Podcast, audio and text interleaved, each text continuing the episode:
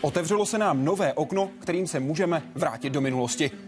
Tvrdí o posledním objevu českých archeologů v egyptském Abu Síru Miroslav Bárta.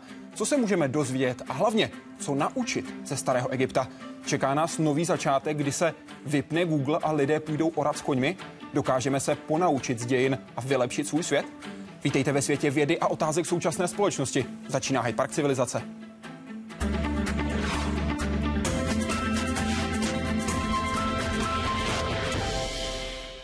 Pane profesore, i vám dobrý večer. Dobrý večer. Otázky na vás budou přicházet přes náš web www.hydeparkcivilizace.cz. Tam už jste také během týdne svoje dotazy a komentáře posílali. Nebojte se využít našeho webu i dnes, a to během večera i pro hlasování v dnešní otázce. Ta zní, dokáže se současná společnost poučit z chyb egyptianů? Pokud si myslíte, že ano, je tady pro vás připraveno tlačítko. Pokud nikoli, samozřejmě taktéž. Dnes budeme mluvit v první řadě o pyramidách. A i vy, naši diváci, jste se během celého týdne ptali na to, jak byly postaveny. Konkrétně u Cheopsovy pyramidy už je toto tajemství možná odhaleno. Francouzský architekt si pomohl virtuální realitou. Rozkládá se na ploše o velikosti zhruba 13 fotbalových hřišť. Tvoří ji přes 2 miliony vápencových bloků. Každý z nich váží asi 3 tuny. Vyrostla před 45 stoletími, prý za pouhých 20 let. Ale jak?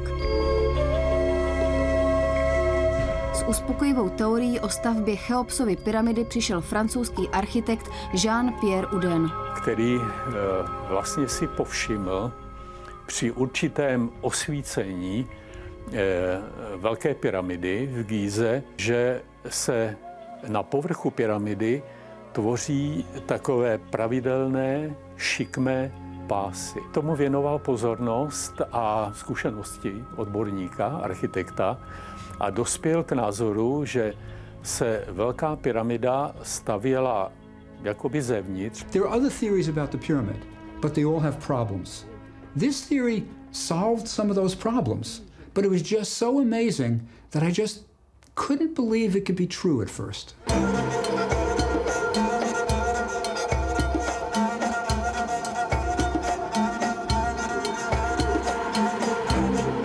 Vnitřní spirálovitá chodba musela být precizně navržená, aby se daly kvádry vytáhnout až ke špici. Pak podle Udéna stačily ke stavbě jen 4 000 dělníků.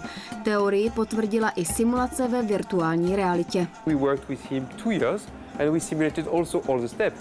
And at the end, we came to the conclusion that if we had to rebuild the same pyramid using the same amount of people, the same processes, the same kind of material, we would be able to redo exactly the same pyramid. And it was the first time we had, uh, uh, thanks to the virtual world, a theory that can work in the real world from A to Z. Egyptologické zásluhy si nepřipisují jen francouzi. Čeští archeologové mají tuto sezónu žně. V egyptském Abu Síru odkrývají významné památky. Sochy e, patří členům rodiny muže, který se jmenoval Nefer, ale našla se řada dalších hrobek. Všechny tyto památky a další přibývají i v posledních dnech a hodinách. Vlastně jsou i další objevy nových soch. Ona totiž, ta práce archeologa, samozřejmě v mnoha ohledech je velmi dobrodružná. Je to práce, která dlouhé dny, někdy týdny a měsíce nepřináší žádné efektní, spektakulární nálezy. Ale potom přicházejí e, okamžiky velké radosti. Objevem ale práce teprve začíná. Sochy teď putují do rukou restaurátorů. Aby se co nejdéle zachovalo vše, co egyptská půda dovolí vymanit z hlubin historie a zapomnění. Klimatické podmínky totiž přirozené konzervaci památek příliš nepřejí. Přísloví říká, vše se bojí času, ale čas, že se bojí pyramid. Dneska už to tak neplatí. Bohužel i pyramidy se začínají rozpadat. Pane profesore, jak dlouho nám pyramidy vydrží? Kolik je času na to je ještě zkoumat? Tak já doufám, že to bude ještě mnoho tisíc let, takže i budoucí generace se budou těšit z jejich přítomnosti. Na webu pro vás připravená otázka od Františka Kolbaby. Egyptě zkoumají jistě nemnohé archeologické týmy. Je pořád co objevovat? A jak to, že váš poslední objev byl tak dlouho badatelům skryt? Jak jsou čeští egyptologové vnímáni v Egyptě? My pracujeme v Abusíru přes 50 let. Před dvěma lety jsme oslavili velké výročí, půl století. Um, stále je co objevovat, jak říká i časop, jeden časopis. Um, v Abusíru se domníváme, že uh, máme před sebou minimálně ještě 50, 100 let uh, velkých objevů před sebou. To víme díky různým nedestruktivním metodám, které používáme od geofyzikální prospekce po satelitní snímkování a ty poslední výsledky z letošního roku jsou typickou ukázkou toho, jaký, jak velký potenciál ještě Abusír uh, má. Eh, ta další otázka byla... Poslední objev, byl, proč byl tak dlouho badatelům skryt? Uh, nebyl skryt. Uh, ta zpráva, která vyšla minulý týden, byla vydána minister, ministerstvem egyptským pro památky, vlastně schrnuje naší práci za poslední rok. Je to poměrně logické, že ministerstvo egyptské vlastně vydává jako první tuto zprávu a um, nejde o to, že bychom všechny tyto objevy udělali v řádu několika hodin, ale opravdu jde o výsledek soustavné mnohoměsíční činnosti. Jinými slovy, tam je dohoda, vy když na něco přijdete, tak dáte egyptskému ministerstvu určitý čas na to, aby to zpracovalo a pak s tím šlo do světa? My jim dodáváme podklady, protože oni jsou našimi bezprostředními eh, partnery v Egyptě, zaštiťují naší činnost, takže je to naše povinnost a umím si představit, že u nás by to bylo to samé v případě zahraniční expedice. Pojďme se podrobněji podívat na ten poslední objev. Co přesně jste našli? Našli jsme eh, vlastně soubor nebo komplex několika eh, hrobek, ten nejznámější, nejvíce inzerovaný je vlastně hrobový komplex princezny eh, Šeretnepty, který se stává z pilířového dvora. A dneska už se teda domníváme, že máme místo jejího kultu v jedné z, z, z hrobek poblíž. A kolem nebo opodál se nacházejí další skalní hrobky, které patřily elitě tehdejšího státu, pohybujeme se v období zhruba 25. století před Kristem, takže ti hodnostáři, které tam teď vlastně denně potkáváme, eh, jsou lidé, kteří znovu ožili a kteří eh, svým způsobem tahali za nitky staroegyptského státu právě v tomto období. Vy jste v jednom rozhovoru právě tento objev a celou tu lokalitu vlastně přirovnal k, jako kdyby se našla rodina Kennedyů, vlastně mocný klan.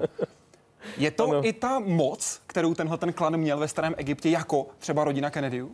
Ve starém Egyptě to bylo velmi podobně, jako třeba v současné době existovaly velmi mocné ekonomicky i politicky rodiny, které měly velký vliv ve státě, které si hlídali vysoké funkce ve státní administrativě. Uh, navíc uh, většina těch mužských úředníků, kteří zde byli pohřbení, mají ve svém mén, méně část nefer, což znamená krásný. Máme nefer, nefer vesera, nefer inpua, Nefera, minimálně tři tyto lidé, prostě jejich jména začínají přídomkem krásný. Jo. Tak i to o něčem svědčí, když samozřejmě my nejsme schopni dokázat, dokázat, jak vypadali. V jednom případě ano, my jsme před dvěma lety začali projekt rekonstrukce fyzické podoby těchto lidí a jeden z nich, konkrétně Neferínpu, jeho jméno zní v překladu uh, Anupis, což byl strážce pohřebiště. Anu, Anupis je krásný, tak uh, ta podoba, kterou jsme velmi dlouho rekonstruovali s pomocí antropologů a 3D technologií, tak ta o tom zrovna nesvědčí teda. Jak je to možné? Jste si jistí, že jste ji zrekonstruovali správně? Je tam 80 eh, až 90% pravděpodobnost, že ten člověk eh, vypadal tak, jak jsme ho zrekonstruovali. Východně od komplexu, kde jste našli právě hrobku princezny, je Neferova hrobka. Co v ní? Eh, Neferova hrobka je dalším unikátním výtvorem tehdejšího ducha starých egyptianů. Je to veliká skalní hrobka, jedna z největších v celé oblasti, na délku asi 16 metrů, takové malé metro, Uvnitř eh, byla kultovní místa tří lidí. Jedno z nich se dochovalo tak, jak ho postavili. Je tam Stéla Neferová, která byla i na fotografii před chvilkou, která nese nejen jeho jméno, ale i jméno jeho manželky. Ta se jmenovala Hathor Nofred a jeho tituly podle kterých my můžeme ucuzovat na to, jaké vykonával funkce v tehdejším státě. A co je nejzajímavější, nebo velmi zajímavé, je i to, že ho máme doloženého z jiných historických pramenů, takže ta mozaika se velmi pěkně skládá. Jak dlouho vám bude trvat, než vůbec proskoumáte všechny tyhle ty věci spojené s tím posledním novým objevem? No tak bez přehánění několik let. Poslední část otázky od Františka. Jak jsou čeští egyptologové vnímáni v Egyptě? Um, to je otázka, na kterou by asi měl odpovídat někdo jiný. Já můžu ale takovým příkladem to ilustrovat. Když eh, egyptské ministerstvo rozhoduje o tom, kam vyšle své studenty, tak uh, buď je to, nebo často to je Břečťanová liga ve Spojených státech, nebo je to náš ústav, pokud jde minimálně, minimálně o historii a archeologii třetího tisíciletí před Kristem. Jinými slovy, v tomto oboru se řadíte mezi takové školy jako Yale nebo Harvard? Já myslím, že se nám ve srovnání s nimi nevede špatně. Vy jste řekl, máme obrovské renomé a tak si musíme udržet standard. Mají, když se podíváme na tyhle objevy, které máte za sebou, satelitní snímkování, právě ten poslední objev, mají ostatní země takové renomé jako Češi? Ostatní země mají vynikající renomé. Um, my, moje generace má samozřejmě obrovskou výhodu, že navazuje na neskutečné úsilí lidí před námi. Jak už jsem řekl, pracujeme v Egyptě 50 let, egyptologie u nás je stará minimálně 100 let. Takže ta výchozí pozice třeba i pro mě byla poměrně jednodušší, protože bylo kde navazovat. A samozřejmě velmi důležité je ten standard udržet, ale ten se neudržuje jenom objevy. Objevy jsou prostě příjemná věc, která dlouhodobě je i nezbytná na vlastně zvýraznění těch našich eh, postupů, ale co rozhoduje je práce doma, práce prostě duševní a, a tam rozhodují články, interpretace nálezů, to, že jenom něco najdete z vás, nedělá příslušníka jaksi intelektuální egyptologické elity. Na Facebooku pro vás připravená otázka od Jiřího Zavorala. Dobrý večer, pane profesore. Jaký je to pocit vstoupit při novém objevu do míst, o nichž víte, že do nich lidská bytost nevstoupila řádově tisíce let? Eh, je, mění, se to, mění se to určitě s věkem. Já si pamatuju, před 20 lety jsem začínal v roce 91 eh, v Egyptě, tak převažovalo samozřejmě bezbřehé nadšení, fascinace těmi památkami. Dneska už je to jiné, nejsem už student a prostě na prvním místě je asi respekt a starost, protože samozřejmě máte uh, velkou odpovědnost za to, aby to, co vidíte, čeho se dotýkáte, přežilo uh, další století, takže první věci, které se vám honí hlavou, je, jakým způsobem udržet stabilitu toho prostředí, těch artefaktů, jak to nejlépe zdokumentovat, a ta euforie nastává bohužel prostě až po týdnech většinou doma. A když si vzpomenete na ten úplně první pocit, na to první překročení Prahu, když to tak řeknu, když jste úplně začínal, jaký to byl pocit? To byla fantazie, samozřejmě. Já si půjčím vaše slova. Vždycky první a poslední den výzkumu si sednu na vrchol nejvyšší hrobky na pohřebišti, což je Káperova mastaba, kterou jsme zkoumali, když jsem byl poprvé v roce 1991 v Egyptě. Je odtamtud krásný pohled na celé pohřebiště Abusíru a Sákary a člověk si rovná myšlenky a vztahy se starými egyptiany. Jejichž duše kolem nás se kolem nás prohánějí na pohřebišti. S nimi je třeba být za dobře. Dokážete ten pocit no. definovat? Jak ho Tohle prožíváte? jsem řekl někde. Ano. No. Je to pravda, tenhle rituál máte?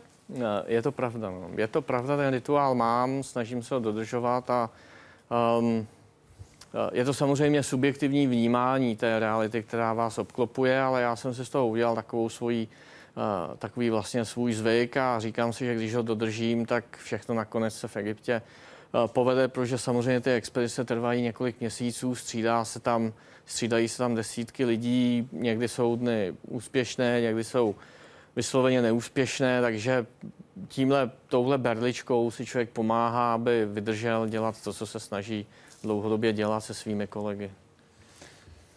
Na webu pokud vstupujete do nově objeveného prostoru, jak se takový vstup realizuje prakticky, na co si dáváte pozor, jak se pohybujete, jaké předpokládáte nebezpečí, využíváte nějaké sondy či dálkově ovládaná zařízení pro předběžný průzkum, kdo chodí první? Šéf? Ehm, já bych začal odzadu. První chodí teda, pokud tam jsem, tak samozřejmě si tu příležitost nechci nechat uniknout a fotograf, dokumentátor, protože my nevstupujeme nikam, co bychom předem uh, nezdokumentovali. Um, takže z toho už je vyplývá, jakým způsobem, jakým způsobem se uh, vlastně si počínáme. Typický příklad, který to dobře ilustruje, v roce 2007 jsme našli nevyloupenou pohřební komoru ve kněze Neferínpu, což byl jeden z těch lidí, kteří jsou pohřbení v, to, v té lokalitě, kterou nyní zkoumáme. A když jsme zjistili, že ta pohřební komora je nevyloupená, tak jsme dalších deset dní vlastně dávali dohromady tým ještě externistů, kteří nebyli v tu chvíli v Egyptě, aby přiletěli a všechno bylo připraveno na to, abychom do té komory mohli společně s egyptskými kolegy a ve spolupráci s nimi vlastně všechno zdokumentovat. A pak ta vlastní práce uvnitř trvala minimálně 10 dní, takže to je opravdu pohybujete se centimetr po centimetru, všechno dokumentujete, kreslíte, fotíte.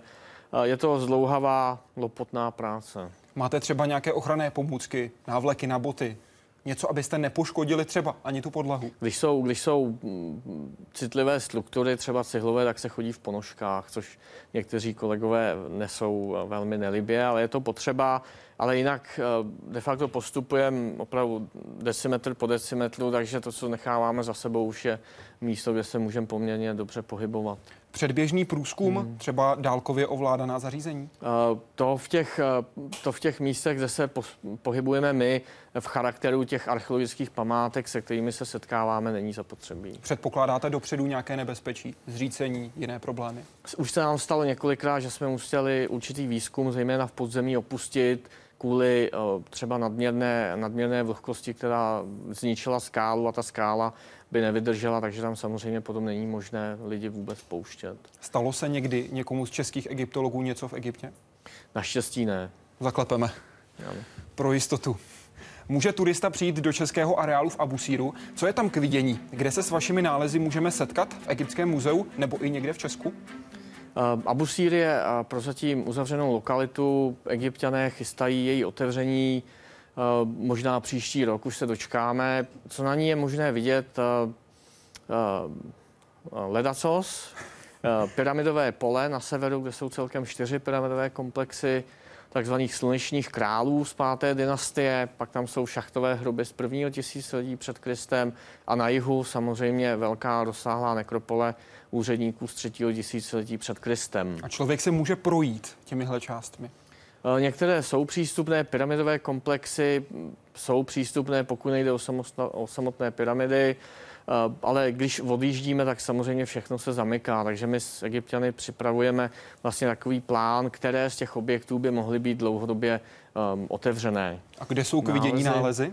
Tak nálezy, pokud je o Egypt, tak jsou především v Egyptském muzeu na Tahríru, například královské sochy panovníka Raneferefa. V Čechách eh, ty naše starší nálezy do 80. let minulého století, některé z nich tedy eh, má eh, ve svých sbírkách Náprstkovo muzeum na Betlémském náměstí. Plánujete, že by se těchto památek dostalo do České republiky víc?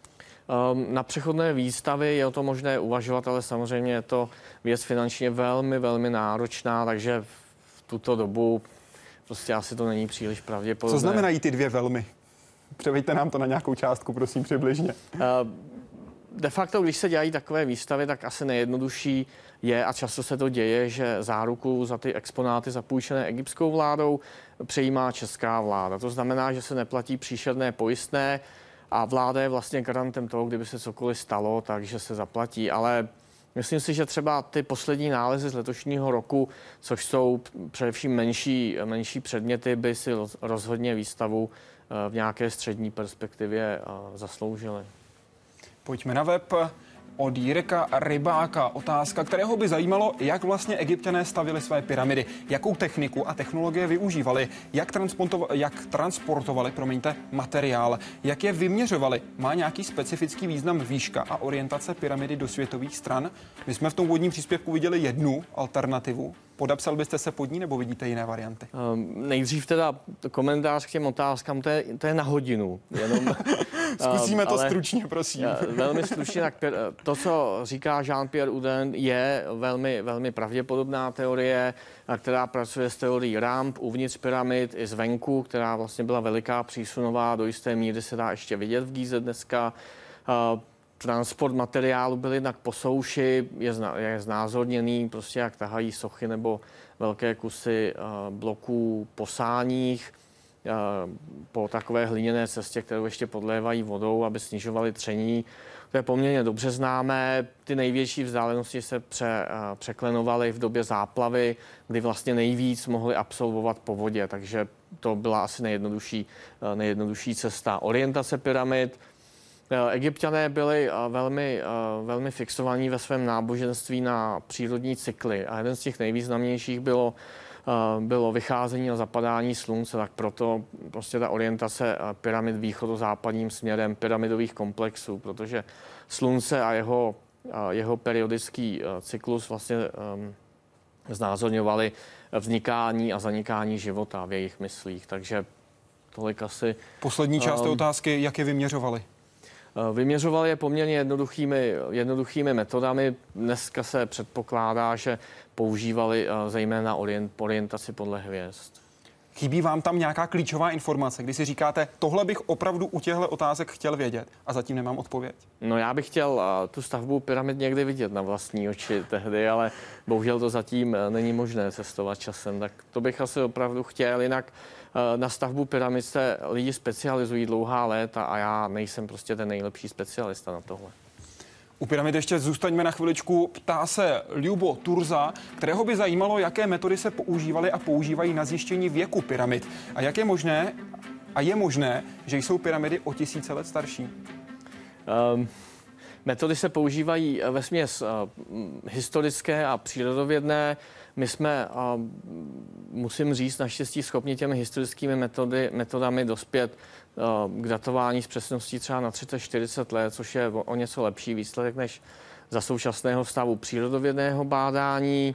Jestli jsou starší o několik tisíc let, tak já tady nebudu prostě bojovat za to, co egyptologové předkládají, prostě, že pyramidy jsou staré tak, jak jsou staré, že první Čosedův komplex vzniknul v 27. století před Kristem a to je prostě Don Quixotský boj, ale podle mě ta, ta, to množství nezávislých e, informací o tom, jak jsou staré, je takové, že není možné ho ignorovat. A jestli někdo je spokojený s tím, že pyramidy jsou staré 10 000 let, já mu to přeju. Na Facebooku se vás ptá Petra. Dobrý večer. Byly poškozeny památky v Evropě během arabského jara? Mluvilo se o vykrádání předmětů z vykopávek i z muzea na náměstí Tahrir. Jak to skutečně bylo? Co se ztratilo a jak to vnímali vědci a hlavně egyptiané? Tak většina egyptianů samozřejmě byla, byla rozhorlená, pobouřená, protože vlastně vnímají to staroegyptské dějství jako součást jejich kultury, jako živou součást jejich kultury. Na Tahríru došlo skutečně k, k průniku do muzea. Eh, my jsme to měli z první ruky, protože náš bývalý doktorant se vlastně hned po návratu do Egypta stal ředitelem Egyptského muzea, takže um, Takhle se chytají Češi ve světě tedy. Takhle se chytají naši, naši absolventi ve světě. A, a došlo nám spíš jak poničení některých památek, než že by se nějaké významné ukradly. Um, v těch prvních eh, takzvaných revolučních dnech samozřejmě eh, zejména na vesnicích ti vesničané zkusili výjít vlastně na lokality, které byly chvíli nestřežené a zkusit své štěstí, ale naštěstí, naštěstí věč, eh, nikdo z nich nebyl egyptolog, takže uh, převážná část těch jejich pokusů najít něco byla neúspěšná. Co bylo ukradeno z muzea na Tahríru? Ztratily se hlavně drobnosti z Karabové, nějaká menší soška um, bronzová, tuším, ale většina těch věcí, nebo většinu těch věcí se daří uh, postupně nalézat a vracejí se zpátky. Než přijela armáda, lidé vytvořili ochranný řetěz kolem egyptského muzea. To je tak pravda, to, to svědčí o tom, co jsem říkal, že většina vzdělaných egyptianů v Káhyře byla naprosto znechucená tím, co se stalo a snažili se prostě to muzeum ochránit, protože je to, je to jejich historické dědictví, je to jeho, jejich historická paměť. Přišlo lidstvo v těchto těch nepokojí, v těchto těch můžu říct zlodějinách, v těchto krádežích, o nějakou opravdu klíčovou památku, která je nenahraditelná, nejenom třeba v muzeu, ale teď i třeba v Abusíru. Mm, nemyslím si. Většina a v Abusíru těch... jaké byly škody v české koncesi? No tak my jsme, když jsme přijeli, my jsme vám přiletěli 1. března, já si ho pamatuju poměrně přesně a zdokumentovali jsme asi na, na 120 ilegálních výkopů, ale jak už jsem řekl, většina nebo 99,9% byla naprosto hluchých, takže um, došlo prostě k pokusu proniknout k nám do skladů, ale zase uh, ty věci tam přežily dobře. Jana Kroupová, když najdete nějaký artefakt, odevzdává, odevzdáváte jej hned egyptským úřadům. Jak dlouho jej zkoumáte a kde jej do té doby skladujete? Um, na, na našich vy, vy, vykopávkách uh, s námi spolupracují egyptští inspektoři, což jsou naši kolegové. Takže většinou, když něco najdeme, když je to něco tak významného, jako třeba nepravé dveře nebo zazděné sochy, zůstává to na místě, kolem toho se postaví vlastně taková struktura, která to chrání dlouhodobě. V případě menších věcí ty se odváží do skladu, Eh, který je hlídán a tam se pokračuje na zpracování, restaurování těch památek. Ehm, je to dlouhodobý proces a Třeba to restaurování to dělají Češi? Dělají to egyptiané a naše restaurátoři. Je to zase spolupráce, protože egyptiané mají v dnešní době už vynikající restaurátory, takže my pokud nemáme na místě své, tak spolu, spolupracujeme a využíváme služeb našich egyptských kolegů. Na co všechno využíváte třeba i jako pracovní sílu na odkrývání nějakých třeba zasypaných částí právě místní obyvatele? Tak to je takový zvyk v Egyptě, kdy veškeré vykopávky, veškeré tyto práce, nejen v archeologii, ale i na polích, na stavbách vykonávají prostě nekvalifikovaní dělníci, takže i my je najímáme a tím vlastně přispíváme i eh, k lokální ekonomice, takže to je věc, která v Egyptě běží. Jeden divák se ptal, jestli je na ně spolech. Je, my máme dlouhodobě vlastně velkou skupinu dělníků, kteří s námi spolupracují, kteří vědí, co to je archeologická práce, vědí, co to je třeba profil, stratigrafie, jsou opatrní, takže eh, v tomhle ohledu máme velké štěstí. Už vytrénovaný tým. Dobrý večer. Slyšel, slyšel jsem, že badatelé, kteří vnikli do Tutanchamonovy hrobky jako první, během krátké doby všichni zemřeli za podivných okolností. Máte proto nějaké vysvětlení? Tutanchamonova kletba. Nemám, protože to není pravda. Většina těch lidí zemřela desítky let poté, co ta hrobka byla objevena, takže... Takže jeden z mýtů? Jeden z mýtů. Velmi hezkých, ale... O hezkých uvozovkách tedy asi. O životě starých egyptianů se můžeme dozvědět čím dál víc i díky moderním technologiím, které ostatně používá i profesor Barta. Třeba se dá využít počítačová tomografie.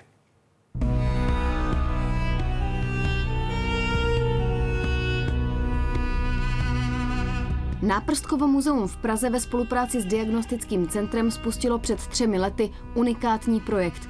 Ten má prozradit víc o životě ve starověku, a to díky vyšetření mumí z českých sbírek. Když nás oslovil pan doktor Onderka z Náprstkova muzea, tak jsme se dohodli, že bude nejlepší, když samozřejmě budeme provádět skenování Eh, mumí mimo provoz, to znamená, dělali jsme to po nocích. Těla lidských i zvířecích mumí zkoumali vědci pomocí tohoto tomografu.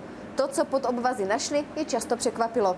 Opotřebované zuby například usvědčují egyptěny z mlsání. Milovali sladké a oříšky. Výška koster zase vyvrací mýtus o starověkých skrčcích.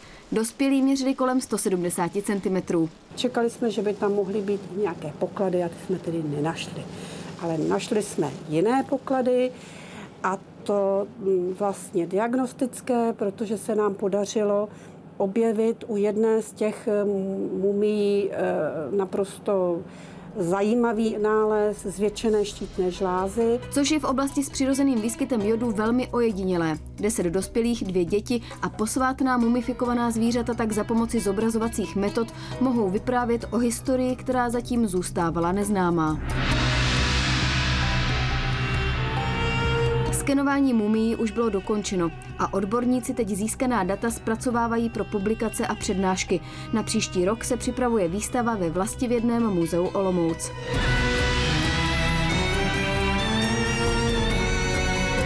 Tento způsob zkoumání mumí není ve světě neznámý. Podobným vyšetřením, navíc doplněným o testy DNA, už prošla třeba i rodina starověkého egyptského vládce Tutanchamona.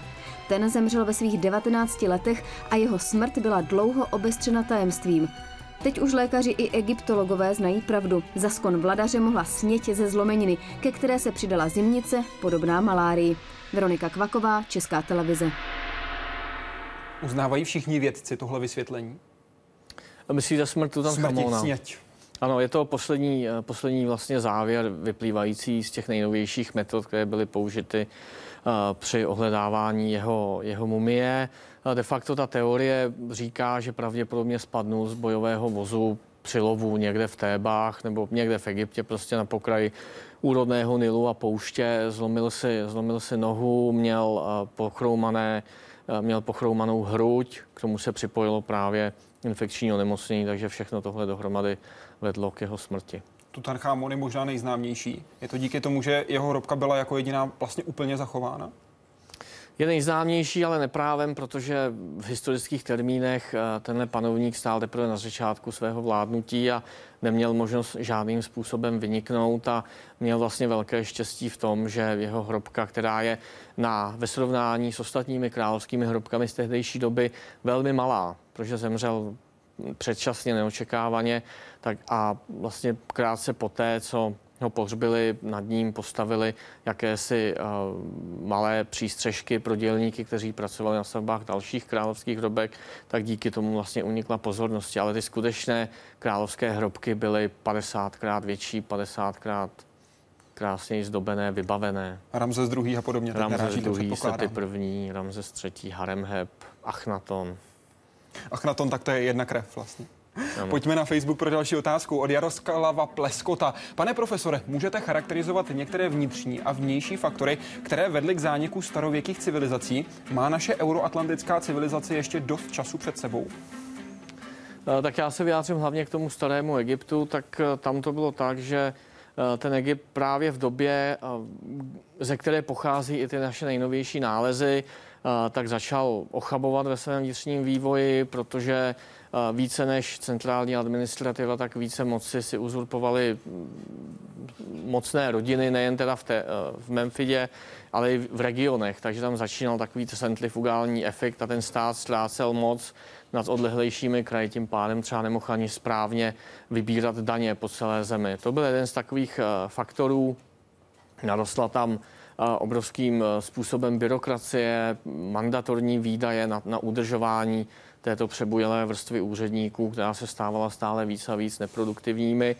A byly tam i další faktory to, a to všechno dohromady vedlo v 23. století k tomu, že ta slavná doba stavitelů pyramid vlastně zmizela ze světových dějin. Eh, tím posledním hřebíčkem do rakve potom byla zásadní klimatická změna na konci 23. století. Výše záplav tedy. No, snížily se záplavy pravděpodobně, klima bylo poměrně nestabilní, došlo ke snížení úrody, prostě bylo to celý komplex faktorů, ale ten hlavní impuls přišel samozřejmě zevnitř. Ten stát byl nestabilní v okamžiku, kdy přišla ta vnější krize ještě a toho jak se říká, v úvozovkách dorazila jenom. Vidíte ten vnitřní impuls i u naší euroatlantické civilizace? Já nejsem brouk pitlík, abych se vyjadřoval ke všemu, ale uh, my jsme udělali jeden takový velký projekt v humanitních vědách. Myslím si, že je to jedna z největších věcí v humanitních oborech za poslední desetiletí a vlastně studovali jsme to, jakým způsobem civilizace na této planetě e, zanikaly, respektive se transformovaly v něco jiného. Začíná to přes 40 tisíc lety, končí to dneska teorií Mankura Osna a ekonomickými teoriemi a ten, ty závěry jsou de facto takové, že dovolují, dovolují ty, ty parametry zobecňovat.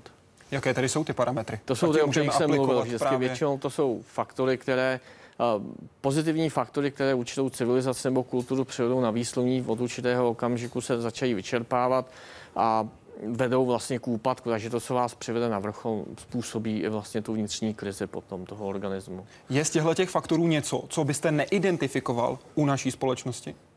Mm, bohužel ne. To znamená, čekáme na ten vnější faktor, který v úvozovkách dorazí tu společnost? Ta dnešní doba je jiná. Máme, máme samozřejmě mnohem, mnohem lepší technickou základnu, jsme mnohem víc informovaní, takže to je to zrnko optimismu, které já vidím, protože opravdu ta dnešní civilizace je trochu jiná. Ale samozřejmě ty, ty e, faktory, které můžeme pozorovat dneska, jsou takové, že možné interpretovat jako negativní a je potřeba o tom přemýšlet. To je minimálně to, co můžeme udělat dneska. Vy jste to zrnko optimismu, ty informace, teď použil jako optimismus, ale občas o něm píšete i jako o pesimismu. Je to tak, ale jak říkám, všichni, kteří mají zodpovědnost, kteří se snaží dělat svoji práci pořádně, kteří mají rodiny, děti, tak se musí snažit v rámci té své specializace prostě přispět k tomu, aby, aby se to nestalo. Na webu otázka od Lídy Novákové. Dobrý večer. Je něco, čemu bychom se mohli u starých civilizací přiučit a co bychom mohli využít pro řešení současné ekonomické a hospodářské krize? Mm, jak říkám, ty, ta naše dnešní eh, civilizace je úplně jiná, ale Například si myslím, že budování prostě silných, ekonomicky silných regionů i v rámci jednotlivých států Evropské unie není nic, co mělo mít negativní. Já si myslím, že v, v okamžiku, kdy určitá civilizace je nestabilní nebo má určité potíže, tak vlastně ta autarknost, ta určitá samostatnost je prvek, který, který ten systém může pomoci stabilizovat. Díky čemu? Díky tomu, že to je fungující centrum v moři chaosu?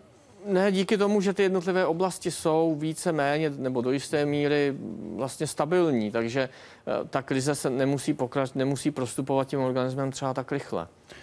V té současné situaci vy jasně píšete o tom, že když už se dostane ta společnost na hranu, tak už reforma nemá smysl, že musí přijít radikální změna. Jaká by teď měla přijít u té naší současné, když použiju ten termín Jaroslava Pleskota, euroatlantické společnosti? Já nejsem politik, politolog ani sociolog, takže já bych eh, nechtěl svoje amatérské názory vlastně vydávat za nějaké recepty a necítím se prostě, necítím se uh, autorizován takhle na veřejnosti mluvit o svých názorech. Skromnost patří k těm dobrým emocím, které pomáhají společnosti, nemýlím se. Jaká byla vlastně egyptská společnost v době stave pyramid? Jak byste ji charakterizoval? Jaká byla egyptská společnost ve srovnání s ostatními starověkými civilizacemi? Jde nějak přirovnat k současnému světu, nebo jsou tato srovnání spíše umělá? Poslední otázku jste nám odpověděl. Pojďme na ty první. Jaká byla? Tak zase, tak jak se nám to zdá, tak v době těch stavitelů pyramid byla poměrně hierarchizovaná, to znamená, že existovalo nějakých 3-5 eh, obyvatel, kteří ovládali tu zemi, měli Eh, dobré vzdělání, měli přístup, měli přístup eh, ke zdrojům veškerého druhu, eh, žili ve městech, ale většina té populace byla zemědělská, to znamená 365 dní v roce od nevidím do nevidím vlastně pracovali na polích nebo se starali o dobytek nebo pracovali na státních na státních stavbách. Takže byla to, byla to, myslím, tvrdá doba, nebyla to žádná idyla, i když třeba z těch hrobek můžeme mít ten dojem, ale ty hrobky, které třeba my vidíme, ty reliefy krásné, to umění patřilo opravdu tehdejší, uh, tehdejší elitě. A ta, ta část, kdybychom to rozstrukturalizovali, vy už jste hovořil o tom, že jedním z těch problémů byla, byly obrovské mandatorní náklady. To znamená hmm. i samozřejmě ty náklady státu jako takového. Jak velká část společnosti se podílela právě třeba na stavbách pyramid? Začátek růstu a také potom konce. Tady byla řeč už o Chufově pyramidě, tak eh, ty počty jsou zhruba takové, že to bylo 10 tisíc mužů přímo na stavbě, dalších 10 tisíc mužů, mužů v zázemí té stavby, to znamená 20 eh, tisíc dospělých mužů, kteří většinou byli, eh, byli ženatí, tehdy ta společnost preferenci pro singles moc neměla, mohli mít dvě, tři děti a samozřejmě měli na starosti i rodiče, takže podle těch našich výpočtů, když se stavila třeba velká pyramida, tehdy měl Egypt zhruba milion obyvatel, tak mohla třeba pětina populace přímo nebo nepřímo být závislá na tom, že byli vlastně placení v naturálích ze stavby tohoto projektu. Jaká byla egyptská společnost ve srovnání s ostatními starověkými civilizacemi? Uh, hodně podobná. Když ji srovnáme třeba s mezopotamskou, tak uh, si neměli co vyčítat. Co se týká té struktury obyvatelstva, předpokládám. Technologie uplatňování moci, technologie vybírání daní, obecně poznání uh, tehdejšího světa, tak si myslím, že to bylo hodně podobné. Pojďme na to navázat ještě v dalším oboru. Mohl byste prosím srovnat úroveň vědy, především astronomie a matematiky, ve starém Egyptě s jinými starověkými civilizacemi, například Babylonie, Asýrie, Indie nebo Čína? Tak zase já chci zdůraznit, že nejsem prostě na, tohle, na toto téma příliš eh, velký specialista. Um, ale z toho, co vím z obecného studia těch civilizací, tak třeba v prvním tisíciletí před Kristem samozřejmě třeba babyloniané vynikali v matematice, uh, v pozorování astronomie, ale i egyptiané byli třeba vynikající astronomové. Jde o to také, uh, kdy, v jakém období srovnáváte ty civilizace. Ve třetím tisíciletí by to srovnání vypadalo úplně jinak než třeba v době prvního tisíciletí před Kristem, kdy už vznikají takzvané osové civilizace. Čína jako taková? Čína byla vždycky na výsluní, byl to, byl to vlastně významný, byla to významná civilizace také už od třetího tisíciletí před Kristem, ale nejsem synolog, takže zase nechci prostě tady tvrdit, že do detailu znám tuhle civilizaci. Vy píšete o tom, že Egypt prožil tři nebo čtyři kolapsy. Dá se odhadnout, jestli nějaké kolapsy prožila i Čína? To, to se ví samozřejmě, natolik té, ty mé vědomosti sahají. Tam to bylo de facto velmi podobné. Prostě vznik... I v podobné době? Podobné době taky samozřejmě. Je tam nějaká příčinná souvislost, ať už ty změny klimatu nebo něco jiného? Tak třeba 22. století před Kristem je doba, kdy na celé vlastně severní polokouli dochází ke kolapsu civilizací, takže tam asi určitě ano, ale jak už jsem říkal, ne vždycky ty civilizace reagovaly jenom na změnu klimatu. Většinou to byly vnitřní rozpory, vnitřní faktory, vnitřní krize, které je přivedly na tu trajektorii sestupného vývoje. Na webu se vás ptá Petr Skácel. Dobrý večer, pane Bárto. Co říkáte na fakt, že věda přináší jen vysvětlení dějů a věcí, nikoli jejich pochopení? Z historie víme, že věda operativně upraví svoje vysvětlení podle dalších, tedy nových zjištění. Záleží na tom, když dva dělají to tež, není to to tež. Takže samozřejmě ve vědě je eh, spousta odborníků, kteří se zaměřují na dílčí, dílčí studium jevů. Jsou tam potom zase lidé, kteří mají větší nadání k teoriím a z toho vlastně z těch jednotlivých eh, střípků poznání vytváří určité obecné koncepce. Máš pohled je ten, že by měly být disciplíny spíše společně a společně řekněme, definovat ty závěry? Já si myslím, že jo, je to náš postup už dlou 20-30 let. V Egyptě ta naše expedice je vlastně největší českou vědeckou expedicí v zahraničí. Za ten rok se na lokalitě vystřídá 40 badatelů z různých oborů a dohromady vlastně se snažíme skládat to poznání civilizace, které je potom samozřejmě jako výsledek velmi komplexní. Takže tohle je samozřejmě můj pohled. V 21. století už není doba samostatně bádajících vědců ve slonovinových věžích. Tohle tedy pomůže nejenom tomu vysvětlení, ale také pochopení těch dějů. Podle mého názoru určitě ano. Jdou i ostatní touhletou cestou na světovém vědeckém poli? Mm, ne, ne nutně všichni, ale já bych nechtěl v tuhle chvíli nějakým způsobem, ať už pozitivně nebo negativně, kritizovat své kolegy. To je jejich věc. Já zodpovídám za náš projekt.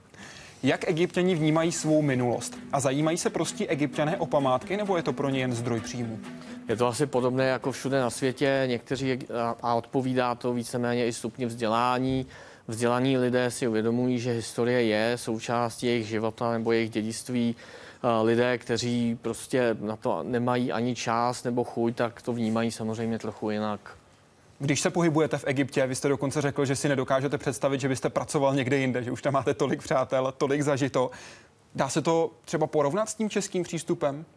tím, že byste řekl, podobné procento lidí vnímá ty památky opravdu seriózně, jako tady v České republice? Tak já mám štěstí, že se pohybuju v prostředí, kde ta minulost eh, vlastně, vlastně všechny lidi oslovuje, tak eh, to nemůžu eh, hodnotit, protože do, do jiných těch sfér společnosti nemám až tak jednoduchý přístup a ani se s, nimi tak, s těmi lidmi nesetkávám často. Takže v tom mém prostředí všichni vlastně jsou nadšenými archeology nebo historiky, egyptology. Zajímají je potom české dějiny? No, české dějiny zajímají především naše doktorandy, kteří buď tady stráví několik let, nebo jeden z nich se tady usadil. To jsou tedy zahraniční, abychom to vysvětlili, když jsem ta, Myslím si, že ta evropská historie rozhodně pro lidi, kteří poch, absolvují studium na egyptských univerzitách, tak má určitý, určitý význam. Otázka, která pro vás je tady teď připravena od Jirky Hrušky. Dobrý večer, pane Bárto. Zajímalo by mě, jak se vlastně luštilo starověké egyptské písmo. Lze říci, že znalci již dokáží přečíst vše psané, co je nebo bude objeveno? Existují nějaké slovníky či něco podobného? Tak samozřejmě ano, je spousta slovníků, um, většina textů se dá bez problémů nebo s menšími nebo většími problémy přečíst. Samozřejmě je to práce, protože jsou texty staré několik tisíc let, ale ty pravidla gramatiky, slovní zásoby jsou, uh, jsou dané. Jak se luštilo, bylo to na začátku 19. století Jean-François Champollion, uh, který měl to štěstí, že se mu dostala do rukou takzvaná rosecká deska, kde ten text byl vyveden ve dvou jazycích, ve třech různých písmech. Jeden z těch jazyků byla řečtina, takže on použil řečtinu pro to, aby postupně nacházel egyptské elementy a díky tomu vlastně dokázal postupně během několika let rozluštit nebo sestavit první mluvnici staroegyptštiny. Takže to bylo srovnáním těch dvou jazyků. Bylo to díky tomu, díky této vlastně, díky tomuto pramenu. Kolik si myslíte, že je chyb v tomhle překladu? V tom uh, u Šampoliona tak to já dnes, z hlavy, to tak z hlavy nevybavím, ale dneska ty, filo, ti lidé, kteří se specializují na filologii, tak ty jsou bezvadní a čtou ty texty. Pokud to je ze jejich období, e, z toho, čím se opravdu zabývají dlouhodobě, tak to čtou stejně jako my třeba lidové noviny nebo nějaký denní tisk. Na Facebooku se vás ptá Vladimír Ondrejka. Zajímalo by mě, kdo nechal postavit Sfingu, který faraon a jak je stará? Tak to zase eh, je tam ten podtext eh, několika tisíců let před tím, jak my standardně datujeme Sfingu do doby staré říše, do čtvrté dynastie, což je 26. století před Kristem. Eh, pravděpodobně to byl hm, panovník Rachev nebo Chefren, stavitel druhé pyramidy v Gíze. Jaký je její význam? Byla to ochránkyně pohřebiště, která chránila vstup na tuto posvátnou půdu. Je šance, že bude objevena hrobka král, královny, promiňte, Kleopatry. Existují nějaké indicie, které by vedly k jejímu objevení? Mm, nejsem, moje specializace je o 2000 let před dobou Kleopatry. Pokud vím, eh, tak eh, žádné indicie o tom, že by byla objevena hrobka Kleopatry eh, sedmé, to byla Kleopatra sedmá zřejmě, tak neexistují. Je třeba ze strany egyptologů zájem najít něco, najít někoho, je tam třeba potom snaha, že si vybírají ty oblasti, pokud mohou samozřejmě, protože přece jenom je to hodně rozparcelované, aby našli tu konkrétní osobnost ději? Um, jsou takový egyptologové, um, někteří tím stráví celý život. Já si myslím, že ta egyptologická věda by měla být eh, více o poznání, o faktech, než o izolovaných nálezech, takže, ale neříkám, že to, co oni dělají, je lepší ne, nebo horší, než co vyznávám já, je to jejich postoj. Dobrý večer, zajímalo by mě, co si myslíte o teorii, že pyramidy sloužily jako zdroj energie, jako baterie založená na různé vodivosti minerálů na povrchu a uvnitř a tunelům pod pyramidou, kterými protékala voda. Um, nemyslím si, protože my máme x dokladů o tom, že ty pyramidy byly primárně stavěny jako hrobky. Často, nebo někdy se tam našly i zbytky královských mumí, což je případy našich výzkumů v Abusíru, výzkumy profesora Wernera Raneferefova komplexu. Tunely pod pyramidami jsem e, nikdy neviděl, maximálně vstup do pohřební komory v určitém období egyptských dějin, kdy se tohle praktikovalo, ale e, aby tam tekla voda ty, eh, ty pyramidy jsou stavěné eh, vysoko, eh, vysoko nad Nilským údolím, takže nevím, kdo by tam prostě přečerpával vodu jako perpetuum mobile.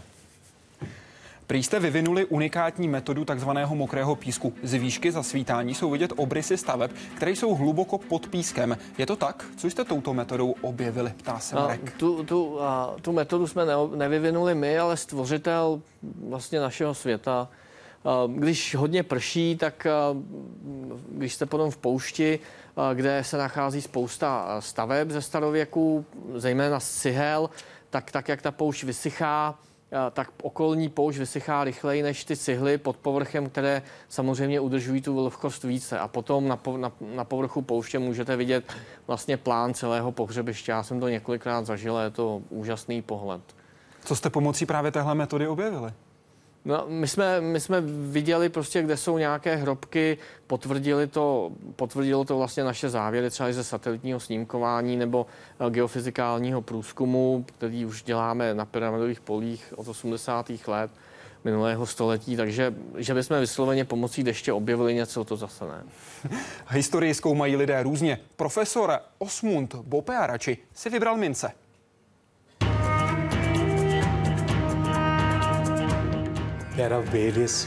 Existuje více způsobů, jak se můžeme dozvědět něco o ztracených civilizacích. Jedním z hlavních zdrojů informací jsou také mince. Můžeme ji zkoumat tisíce a tisíce. Například v roce 1993 byly v Afghánistánu na místě zvaném Mirzaka nalezeny čtyři tuny mincí, což je asi 550 tisíc kusů. Dosud jsme znali jen sedm králů, kteří měli řecká jména, ale když se podíváme na mince, tak jich najdeme zhruba 47 about 47. Řecko-baktrijské mince patří mezi nejkrásnější antické ražby. Kolem roku 130 ale Baktrie zanikla. Podlehla nájezdům kočovných kušánů.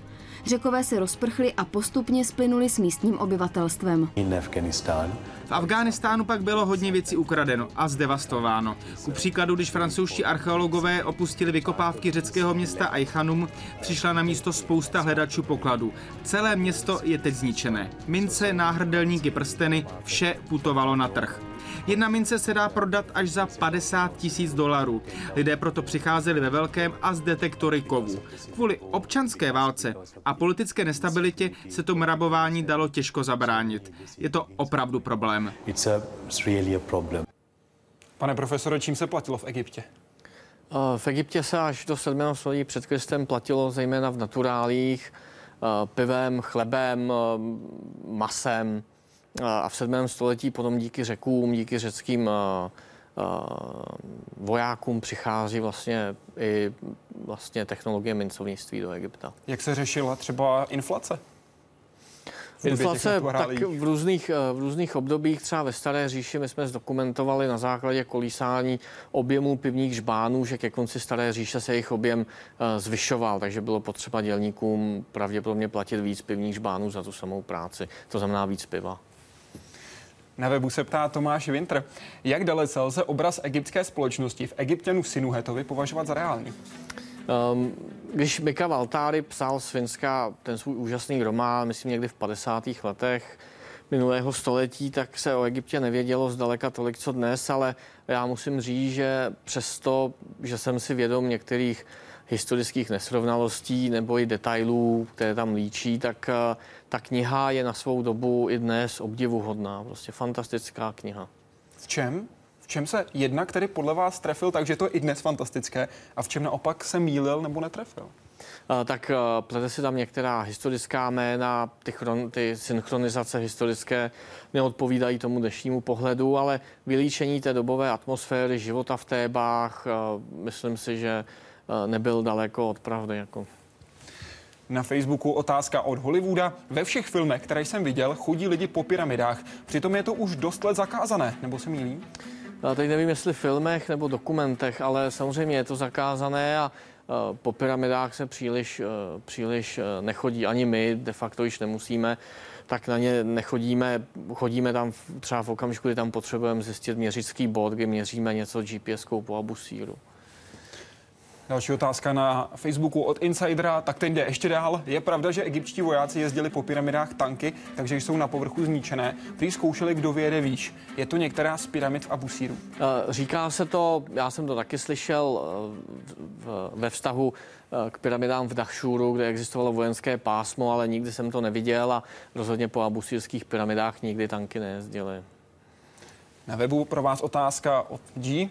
Co se stane 21. prosince 2012? Uh, nic, protože jednak 24. máme všichni dostat dárky a 25. já mám narozeniny a chci je oslavit, takže... Už máte nakoupené dárky na Vánoce? Nebo no, to necháte na poslední ještě nedostal, teda. Konec světa nás každopádně nečeká. Doufám, že ne. Doufáte nebo věříte? Mm, věřím, doufám, jsem přesvědčen. Možná zlaté trio.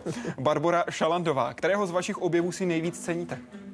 Eh, já si asi nejvíc cením toho, že můžu dělat tu svoji práci. Dneska to je 20 let, mám to štěstí, že máme fantastický tým lidí z mnoha oborů, které egyptologie baví a, a chtěl bych, aby to ještě, ještě vydrželo. Jak jste se k té egyptologii vlastně dostal a už máte v portfoliu svůj objev snů, anebo ten teprve přijde, ptá se profesor Mišpulín. Já jsem chtěl egyptologii dělat de facto vždycky, prakticky od páté třídy, tomu jsem podřídil výbor střední školy a potom se mi povedlo ta, tu egyptologii skutečně vystudovat. Objev snů, je to spíš věc nereálná. Samozřejmě lidé, kteří se zabývají třetím tisíciletím jako já, tak by hrozně rádi třeba viděli místo pohřbu Imhotepa, což je bájný mudrc, polobůh, autor konceptu stupňovité pyramidy panovníka Josera, ale to je spíš taková chiméra, takže já spíš se nechám unášet tou naší prací a uvidíme, co osud přinese snad to klapne v úvozovkách. Co je momentálně z pohledu jednotlivce nejlepší v úvozovkách investice pro život v budoucnosti? Na co je dobré být připraven svými znalostmi, vědomostmi, schopnostmi a dovednostmi?